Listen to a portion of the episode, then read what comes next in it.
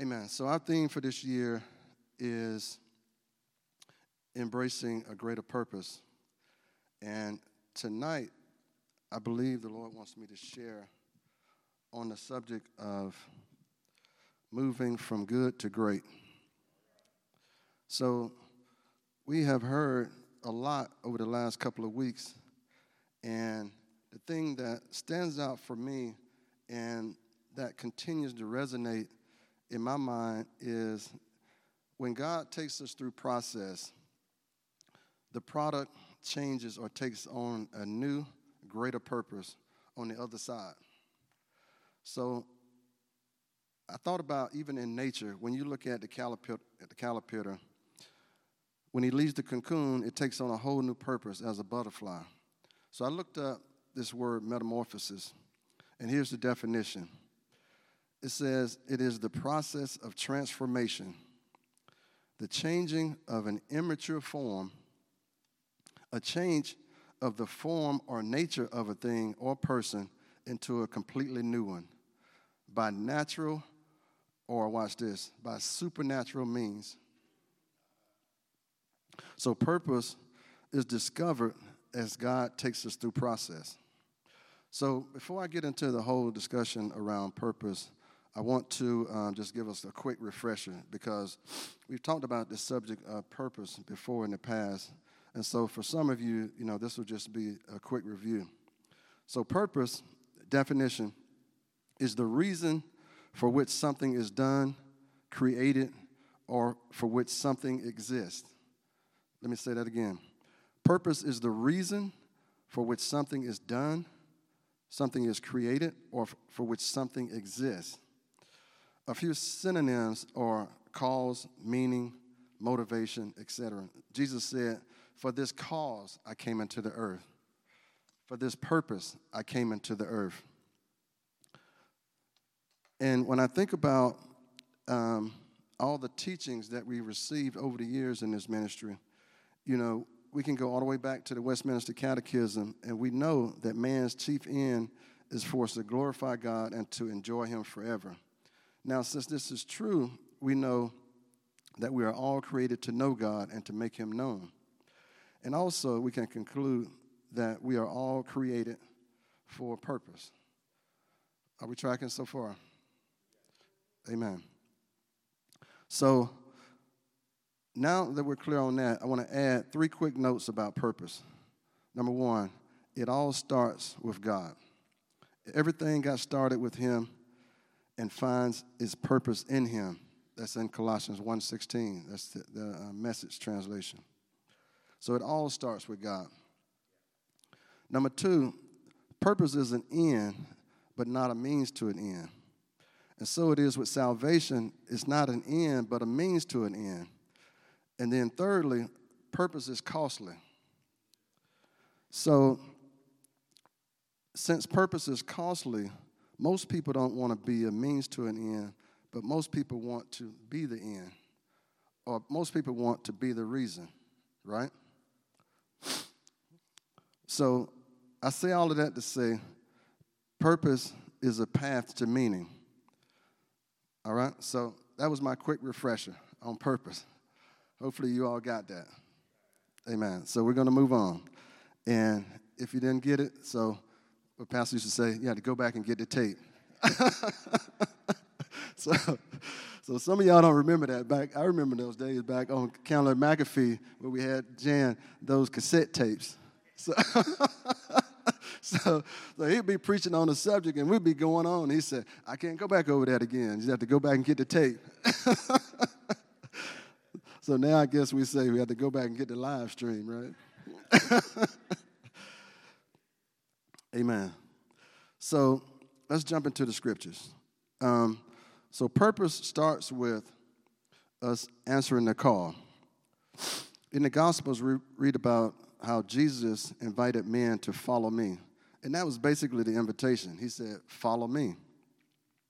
And we see examples of men who dropped everything and followed him. If we look at Matthew chapter 4, verse 18 through 20, it says, And Jesus, walking by the Sea of Galilee, saw two brothers, Simon called Peter and Andrew his brother, casting a net into the sea, for they were fishermen. Then he said to them, Follow me, and I will make you fishers of men. And they immediately left their nets and followed him. In another scripture we see in Luke chapter 5 and verse 10 and 11, it says, And so also James and John and the sons of Zebedee, who were partners with Simon, and Jesus said to Simon, Do not be afraid. From now on, you will catch men. So, when they had brought their boats to the land, they forsook all and followed him. Another example of that is in Luke 5 27 and 28. After these things, he went out and saw the tax collector named Levi sitting at the tax office. And he said to him, Follow me. So he left all rose up and followed him. In Luke 9, chapter 9, verses 59 and 60, then he said to another, Follow me. But then, watch, this person had a different answer. You see the theme of follow me, follow me, follow me. So we know just by scripture, there were those that were obedient and obeyed, right? Quickly, right away. But when we get down to Luke 59, he said to another, Follow me. But he said, Lord, first let me go uh, bury my father. And Jesus said to him, Let the dead bury their own dead, and but you go and preach the kingdom of God. So now this man seems willing to accept the invitation, but he replies with, Now is not a good time. And I said, Wow. So most of us, when we read that scripture, and you think about fast forward to 2024, right? I would say most people in the world would identify with, you know, I could probably understand his excuse and could really say, well, he, he wasn't really telling the Lord no. He didn't say no. He just said, not right now, right? But here's the, here's, here's the danger in that. Here's the problem with this. We need to be careful in saying that I'll do it tomorrow that's one of the biggest tricks of the enemy when he whispers in your ear, You have time. Don't worry about it. Don't worry about it. You can do it tomorrow. You can do it next week, right? So it's a slippery path when we get in the habit of saying, Well, well Lord, not, not right now. Because in the natural, it kind of sounds okay to say, Well, I didn't say no. You know, I, I didn't say I wasn't going to do it. I just said, Not right now. So now, I want to get to the next person that I want to highlight was the um, rich young ruler. And this is in Matthew um, chapter 19, verse 16 through 22. Matthew chapter 19, verses 16 through 22. And it says, Now behold, one came and said to him, Good teacher, what good thing shall I do that I may have eternal life? So he said to him, Why do you call me good? No one is good but one, that is God. But if you want to enter into life, keep the commandments. And he's like, Okay, this conversation is going pretty good so far. And he said to him, Which ones? And Jesus said, You should not murder, you should not commit adultery, you should not steal, you should not bear false witness. Um, honor your father and mother, and you should love your neighbors yourself. So the young man said to him, All these things I have kept from my youth. What do I still lack? And Jesus said to him, If you want to be perfect, go and sell what you have and give it to the poor, and you will have treasure in heaven, and come and follow me. But the young man, but when the young man heard that saying, he went away sorrowful, for he had great possessions. So we see a theme where the Lord spoke to men, and, and we see where others said, You know what? I, I appreciate your ministry, but not right now. You know, I, I got other things to do. And now we see a situation where the rich young ruler says, says no. He, he, the Bible says he, he went away sorrowful. So he didn't, Jesus still extended the offer to follow me. He didn't, he didn't like turn him away as soon as he saw him coming. He said, This is the condition. Go and sell what you have, and then come back and you can fall sorrowful because. And so the Bible, oh, he had some stuff, right? Now we know by, by reading this account in Matthew um, 9 and, and uh, verse 1 through 4, this was talking of this incident when the Pharisees were basically judging um, Jesus for, for healing. It says that when he got in the boat, he crossed over and came to his city. Then, behold, they brought him to a paral- paralytic lying on a bed. When Jesus saw their faith, he said to the par- paralytic, Son, be of good cheer. Your, sin, your sins are forgiven, are forgiven you.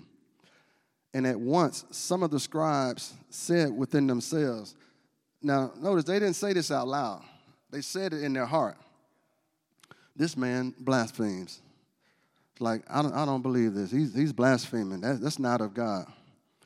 And so, verse 4 says, But Jesus, knowing their thoughts, said, Why do you think evil in your hearts? For which is easier to say, Your sins are forgiven, forgiven you, or to say, Arise and walk? So, he was doing the will of God. He was healing, and signs and wonders were, were evident, but he could see in the, in the Pharisees' heart without them even opening their mouths and, and expressing it. So I say that to say, let's go back to the rich young ruler. Now, Jesus, knowing his thoughts, he said that the problem is the paradigm that you have, that right now, you're looking at the significance of what you have, and you think that I need, if I, if I give up that, I'll lose my identity, Pastor Greg. So he said, I don't, I don't know if I want to go for this deal, right? And so the Lord, seeing his heart, knew right away, like, no, that's the thing that's going to hinder you from fully following, right? So I can't I can't give you the invitation until you go and deal with that thing that's in your heart. Right? And when you started talking about identity, I said, I said, wow, that's the Holy Spirit. Because can I tell you, um, Minister Torrey, let me, let me just talk to the men for a second. Do you know the, the number one thing that men place value in? And I'm, and I'm talking about, for the most part, men in the world and that's that's this thing of significance. So if you approach any man, and ladies, I'm not excluding you, I mean, you'll see this too, right? If you approach any man in the world and you ask him, you know, what's what's at the top of your list of things that are important to you, they basically say the, the feeling of being significant, that my life matters for something. And when you talked about, I made the comment about identity, I thought about also this um, story that a friend of mine shared with me a, a couple of years ago. Uh, his name was Mark Barber. He was the plant manager, and he went to Chicago for a uh, plant managers uh, conference. And he said it was about eight of them. And after the meetings they had had all day long, they went out to this fancy restaurant uh, downtown Chicago, real nice place. And when they came out of the restaurant after eating dinner, he said they walked past, down the sidewalk, they walked past this homeless man. And I guess the homeless man could tell that they had a little money by the way they were dressed, um, by the restaurant they had just come out of. And, and Mark, my friend, he said, all eight of us walked past this, this homeless guy, and he said, not one of them even looked at the guy to acknowledge him. And he said, We walked past him, and he said, I felt so convicted. I stopped, I turned around, and I went back and I gave the guy some money. I think he gave him $10 or something out of his pocket. And the guy, you know, he took the money, and they said, The guy looked up at him. He said, You know, I used to be somebody one day. And he said, Wow. He said, I used to be somebody. I remember when I used to be somebody, you know, long ago. So that's how much value we, pl- we place in our significance. That's how much value we place in the things that we possess, in our possessions. When those things are that important to you, it's like it has a stronghold on you. And that you put that thing at, at such a high precedence or such a high value, and now someone comes along and says, Oh, well, just get rid of your possessions and follow me. It's like, I'm having a hard time, you know, accepting your offer right now. So I know, Pastor Greg, you mentioned Sunday also about um, how many people know those any anyone that's not saved, right? And the thing that I think about, even as we start to pray for souls, and as we start to minister to those that we know, don't be moved by what you see. And I say that to say by what they have, right? Because just because someone has a lot of stuff, a lot of possessions, it doesn't mean that they have it all together. There, I mean, and a lot of times their life can be just as empty, you know, on the inside, than than you would, and you would never know it.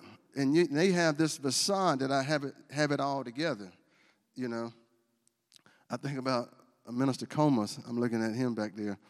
I was sharing with him years ago. We talked, and uh, I was sharing my testimony with him one time, and he said, uh, he said, "Oh, so you were you were up and out," and I said, "Up and out." He said, "Yeah, you know, most people." You know, when they receive the Lord, he said, you know, they may have lost their job or they may have been on drugs or they may have lost everything and just hit rock bottom. He said, you weren't down and out, you were up and out. And I was like, okay. I said, okay, I get it. I get it, right? I'm still lost, right? I'm, I'm still, you know, on a, on a path to destruction, right? On my way to hell, I, I may have been working, I may have had a job, I may have had a house. So don't be fooled by what you see that people may possess, that things that people may have. If God is laying it on our hearts to pray for somebody and to and to minister to that person, get past that. You know, don't get hung up on that because a lot of times when we say we're going to go out and, and evangelize or we're going to go out and witness, well, let me look for let me look around for someone that's worse off than than I am, right? And see, and see, God doesn't see souls that way right? So don't limit God to trying to look around and judge based on what you see. As a matter of fact, that was the other issue with the with the rich young ruler. Well, well, he came with an attitude of good teacher. Like, like good teacher, what good thing must I do? Because he was thinking in his mind, I'm, I'm a pretty good guy, right? And so the Lord just really really poked a hole in his theology right away, right? And and I, I don't say this to, to pick on anybody. So if somebody says this, you know, don't take it that way. But I can almost see it so comical as him coming to the Lord saying, God is good, you know, and and and instead of Jesus saying all the time, Jesus said, No, you have heard that it was said. Right? Right? He said, he said, no, you have heard that it was said. And um, he, was, he was looking at his, his goodness based on his, his efforts, right? And the Lord was saying to him, you know, have you kept the commandments? And he was like, well, yeah, I, have I've done that. You know, I'm, I'm a pretty good guy. You know, considering, you know, as again, in the natural, as I look around, you know, I'm not perfect, and, and they'll throw that out too. You know, well, nobody's perfect, and then and they're including themselves in that, right? Well, nobody's perfect, right? And Jesus said, Well, I know. And then, but in, in the rich young ruler's mind, he was saying, considering the folks that I that I'm around, the guys that I hang with, I'm a I'm a pretty okay guy right? So he was he was like, you know, and based on some of the folks that I know, I'm at least better than, you know, you you fill in the blank, right? I mean, and we don't say that kind of stuff out loud, but we say it in our hearts. You know, well, I'm at least better than, you know, this person, right? And and the Lord was saying, no, that's not the scale that I use, right? So he didn't want to give up the things that he had. And said he went away sorrowful. So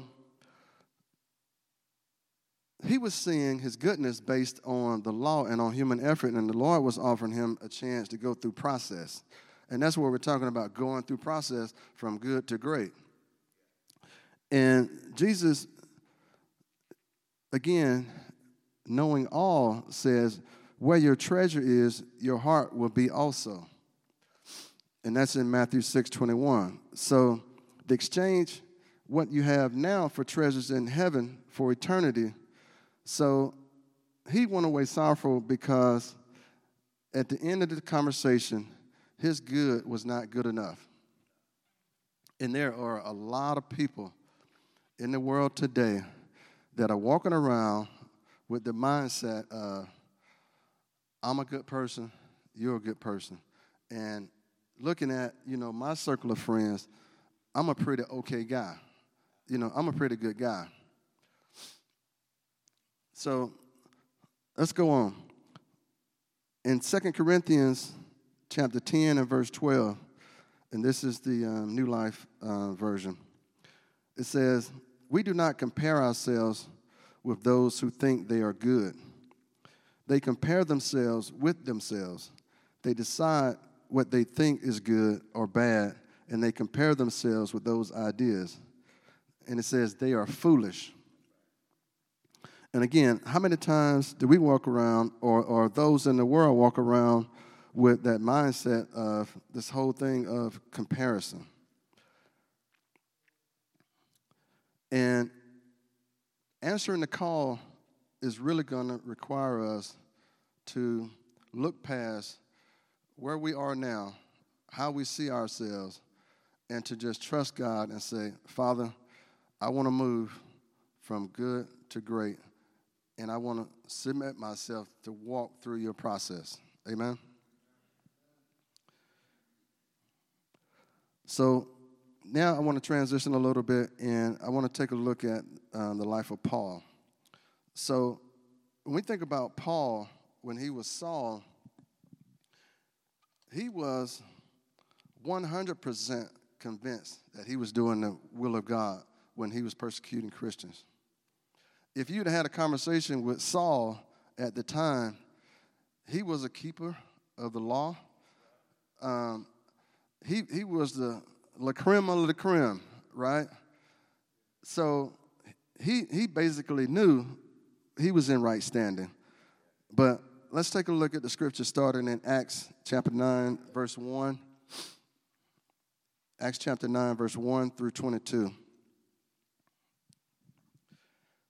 And then it says, Saul, still breathing threats and murder against the disciples of the Lord, went to the high priest and asked letters from him to the synagogues of Damascus, so that if he found anyone who were of the way, whether men or women, he might bring them bound to Jerusalem. As he journeyed, he came near Damascus and suddenly a light shone around him from heaven. Then he fell to the ground and he heard a voice saying, Saul, Saul, why are you persecuting me? And he said, Who are you, Lord? Then the Lord said, I am Jesus, who you are persecuting. It is hard for you to kick against the goads. So he, trembling and astonished, said, Lord, what would you have me to do? Then the Lord said, Arise and go into the city and you will be told what you must do. And the men who, who journeyed with him stood, stood speechless, hearing her voice but seeing no one. Then Saul arose from the ground, and when his eyes were open, he saw no one. But they led him by the hand and brought him into Damascus. And he was there three days without sight, and neither ate nor drank. Now there was a certain um, disciple in Damascus named Ananias. And to him the Lord said in a vision, Ananias. And he said, Here I am, Lord. So he said to him, Arise and go to the street called Straight and inquire at the house of Judas for one called Saul of Tarsus. For behold, he is praying, and in a vision has seen a man named Ananias coming, coming in and putting his hands on him so that he might receive his sight. Then Ananias answered, Lord, I have heard about this man, how much he has done harm to your saints in Jerusalem. And here he has authority from the chief priest to bind all those on your name. But the Lord said to him, Go, for he is a chosen vessel of mine to bear my name before Gentiles, kings, and the children of Israel. For I will show him how many things, watch this, he must suffer for my name's sake. He didn't say, I want you to go and pray for him that he receive his healing, that I may bless him. He didn't go and say, I want you to pray for him and lay hands on him because he's going to start a church over on the west side and he's going to have one of the largest ministries, you know, in that region. He said, I want you to pray for him because he will suffer for my name's sake. And in verse 17, Ananias went on his way and entered into the house and laying his hands on him, he said, Watch this, Brother Saul, brother, brother Saul. he said, You one of us now, you're my brother. He said, Let me let me uh, let me minister to you before you know you get completely healed. You you you one of us now. Brother Saul, the Lord Jesus, who appeared to you on the road as you came, has sent me that you might receive your sight and be filled with the Holy Spirit. I don't remember God saying that part too. Don't remember God saying that part. He said, Oh, and just in case, filling with the Holy Spirit while you're down there on the floor. oh, praise God. Filling with the Holy Spirit also. And it said, immediately there fell from his eyes something like scales, and he received his sight at once. And he arose and was baptized. So, verse 19, when he had received food, he was strengthened.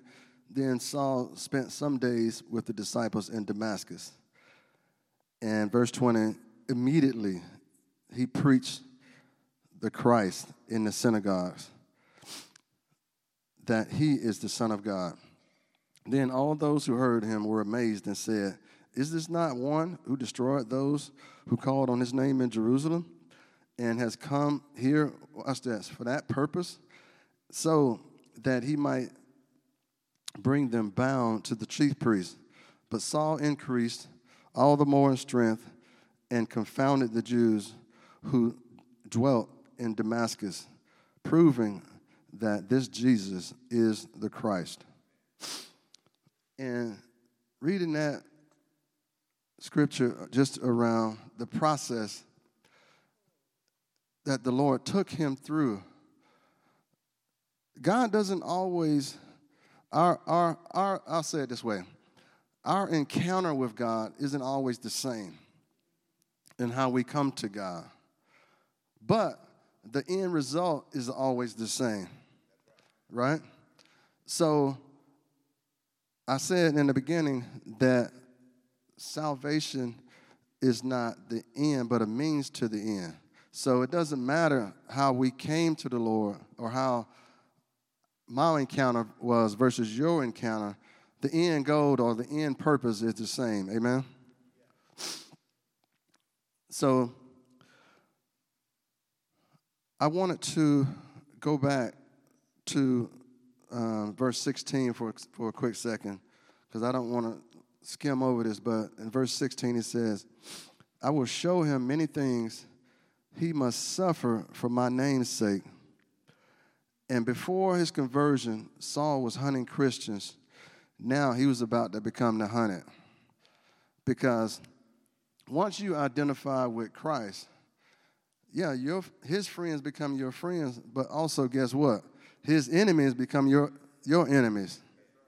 So Paul's life was flipped upside down once he accepted the call, where he, they had to basically smuggle him out of town. He was stoned, he was beaten, he was put in prison. We could, we could read scripture after scripture of how his, his life changed drastically once he answered the call.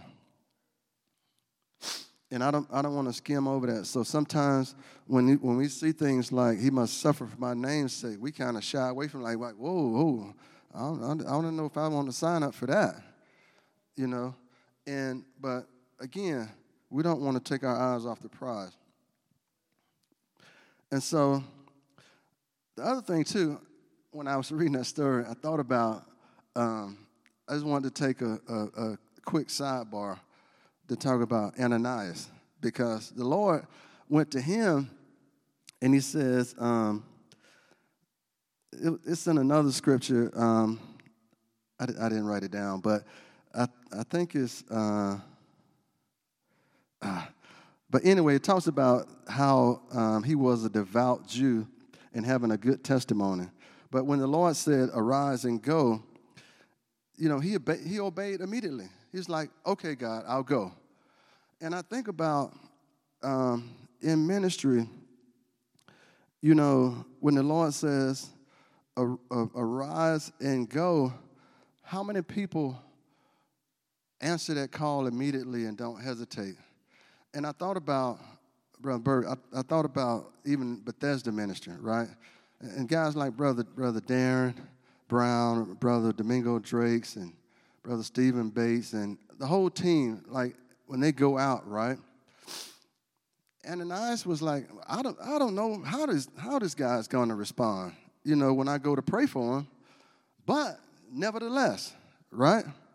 And so when you think about guys that are that committed to ministry that says, when I go out down under the bridges, when I go out on the streets, I don't know what mindset, you know, these guys are in, right? We, we trust God that He will protect us, right? But, man, can we just thank God for people that just answer the call and say, nevertheless, I'll go? Amen?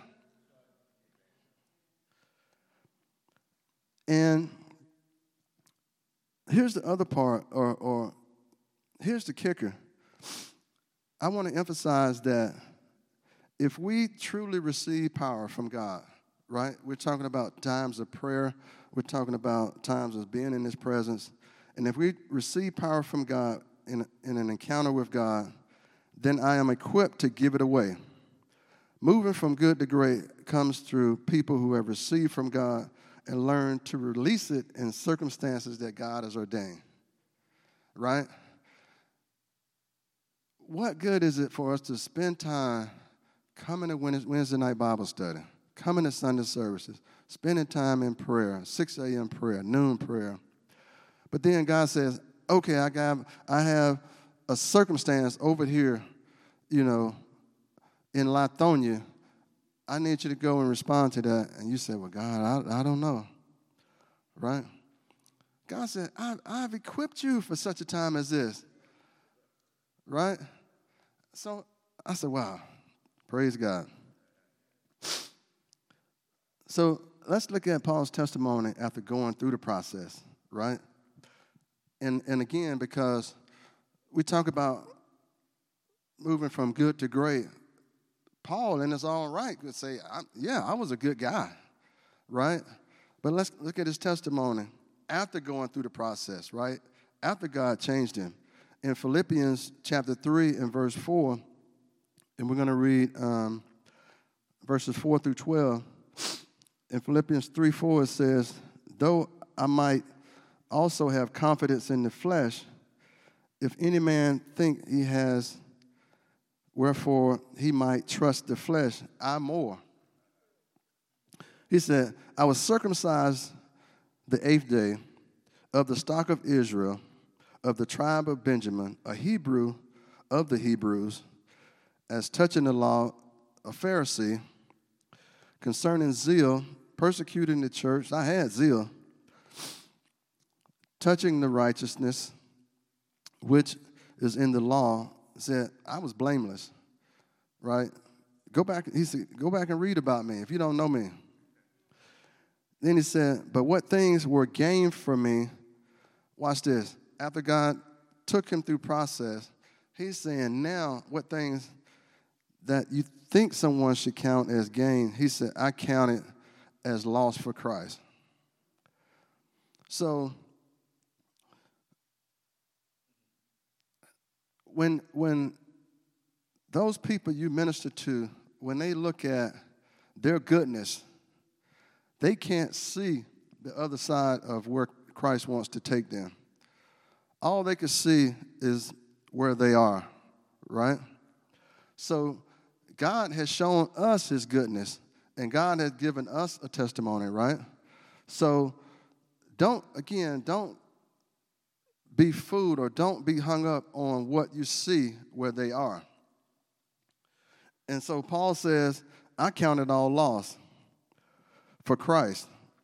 And he says, Yeah, doubtless, I count all things but loss for the excellency of the knowledge of Christ Jesus, my Lord, for whom, watch this, I have suffered the loss of all things and do count them but dung, that I may win Christ and be found in him not having my own righteousness, which is of the law, but that which is through faith of Christ, the righteousness which is of God by faith.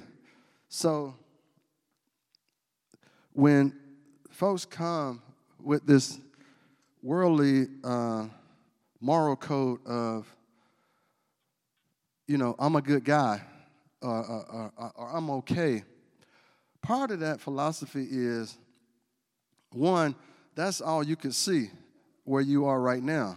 So the, the moral code is one, God is a good God, which is a true statement. God is a good God. Number two, I'm a good guy. Number three, all good people go to heaven, right? It, it, it, sounds, it sounds crazy, right? But there are a lot of people that have that mindset. God is good. I'm a pretty good guy. And therefore, all good people go to heaven. And I said, wow, think about how many times you witness to people or just have a conversation about Christ. Some of the answers you get, and, and I hear things like, I'll say, you know, how's your relationship with the Lord? And the, and the first thing the person says, well, I go to church. And I said, well, no, I'm, I'm not asking if you go to church. I'm like, are you saved? Like, are you born again? And then they'll say, well, I'm a, I'm a Catholic. I was like, well, okay, well, I'm not asking about your religion, what religion you are. Like, are you saved? Are you, are you born again? And one guy told me, he said, he said, well, I'm saved. He said, but I'm not saved, saved. And I said, Well, what does that mean?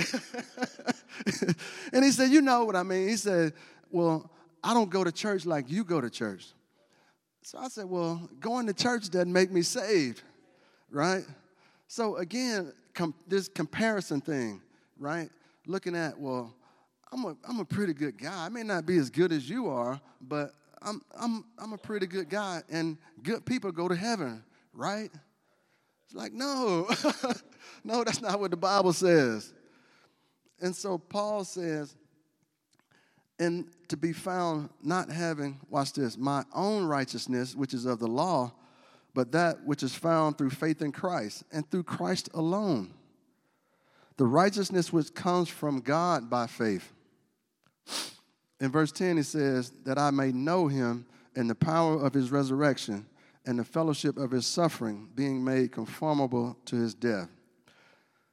And if by any means I might obtain unto the resurrection of the dead, not that I had already attained, either were already perfect, but I follow after that I may apprehend that for which I apprehended of Christ Jesus. Now, Pastor Walker mentioned Sunday about um, this message was for serious inquirers only. And I thought about um, for serious and. I know sometimes I like to I like to buy stuff, you know, and I don't like to pay a lot of money for stuff. So if I want to get something, I'll I'll go and and I'll look what the price of it is for full price, and then it'll give me an idea of I want to buy something that's cheaper. So I may go on a Craigslist or somewhere like that and see if I can find it cheaper. And I've gotten good deals doing stuff like that. And um, I, I last year I wanted to get this elliptical machine. So I looked online, a new one, it was like $800. I said, I don't want to pay that much for an elliptical machine. So, so I went on the Craigslist and I found one in Buckhead. And the guy um, gave it to me for 40 bucks, for $40. And so I went out and I looked at it, plugged it in, it worked. The thing was in mint condition. There was nothing wrong with it. I think he just wanted me to haul it away from his house. And so I thought about like how when I'm looking on Craigslist, sometimes underneath the ads, they will say, for serious buyers only, for serious inquirers only. In other words, what the guy's saying is, if you're not serious, don't waste my time, and I don't want to waste your time, right? That should be our attitude towards God, right? Are we serious about God's word when His word comes forward, right? Or are we trying to bargain with God, you know, based on our goodness? Are we trying to negotiate with God, you know, well, well, God, you know, I'll, I'll obey you, just not today. Well, God, I'll, I'll do what you're saying, but maybe tomorrow I'll get to it. But the Lord is saying, no, this is for serious inquirers only. Are you serious or are you not serious? And I believe that, again, if we're going to move from good to great, God is calling us to be wholly involved and all in so that we might understand our greater purpose. Let's look at Acts chapter 26 and verse 19. I see zeros on the clock. Does that mean my time is up? oh, they didn't start it. They didn't start it? Okay. Acts, Acts chapter 26, verse 19. Paul's testimony to King Agrippa. He says, After that, King Agrippa, I could not diso- disobey the heavenly vision, both but in Damascus and Jerusalem, through the whole of Judea and to the Gentiles, said, I preach that men should repent and turn to God and live lives to prove their change of heart. This is why the Jews seized me in the temple and tried to kill me. To this day, I have received help from God myself, and I stand here as a witness to high and low, adding nothing to what the prophets foretold should take place. That is, that Christ should suffer, that he should be first to rise from the dead, and so proclaim the message of life, both to our people and to the Gentiles. And I think Paul was pretty serious about his purpose. He said, I preach that men should repent and turn to God. That was my purpose that I was, that I was running after. That they would turn to God and live lives to prove a change of heart, walking in genuine repentance. And Paul was so serious. I want to think about where we where we are in that that we we we when we lunch out in our purpose, we stop thinking about, you know, what am I here for? Because that's that's a lot of times the question we think about purpose. What am I here for? But we would get to a point where we have a change of mindset to say when we're moving from good to great, then our question is going to be who are we here for? And I'm pointing at this sign up here, others. So when our when our mindset changes from what am I here for to who am I here for? That's when we'll start to make the transition from good to greatness.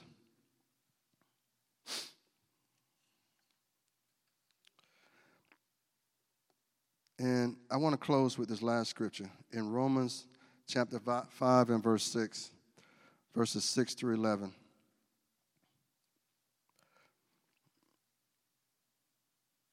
For when we were all without strength, in due time Christ died for the ungodly. For scarcely for a righteous man will one die, yet perhaps for a good man someone even dare to die. But God demonstrates his own love toward us while we were yet sinners. Christ died for us. Much more than having now being justified by his blood, we shall be saved from wrath through him. For if when we were enemies, we were reconciled to God through the death of his son, much more having been reconciled, we should be saved through his life. And not only that, but we should rejoice in God through our Lord Jesus Christ, through whom we have now received the reconciliation. And I started my message out by saying this that the first call, or the first step is answering the call, which is the first step to finding purpose. Living for God's glory is the greatest achievement that we can accomplish with our lives. But it starts with us putting our trust in Him and being reconciled to Him. Amen.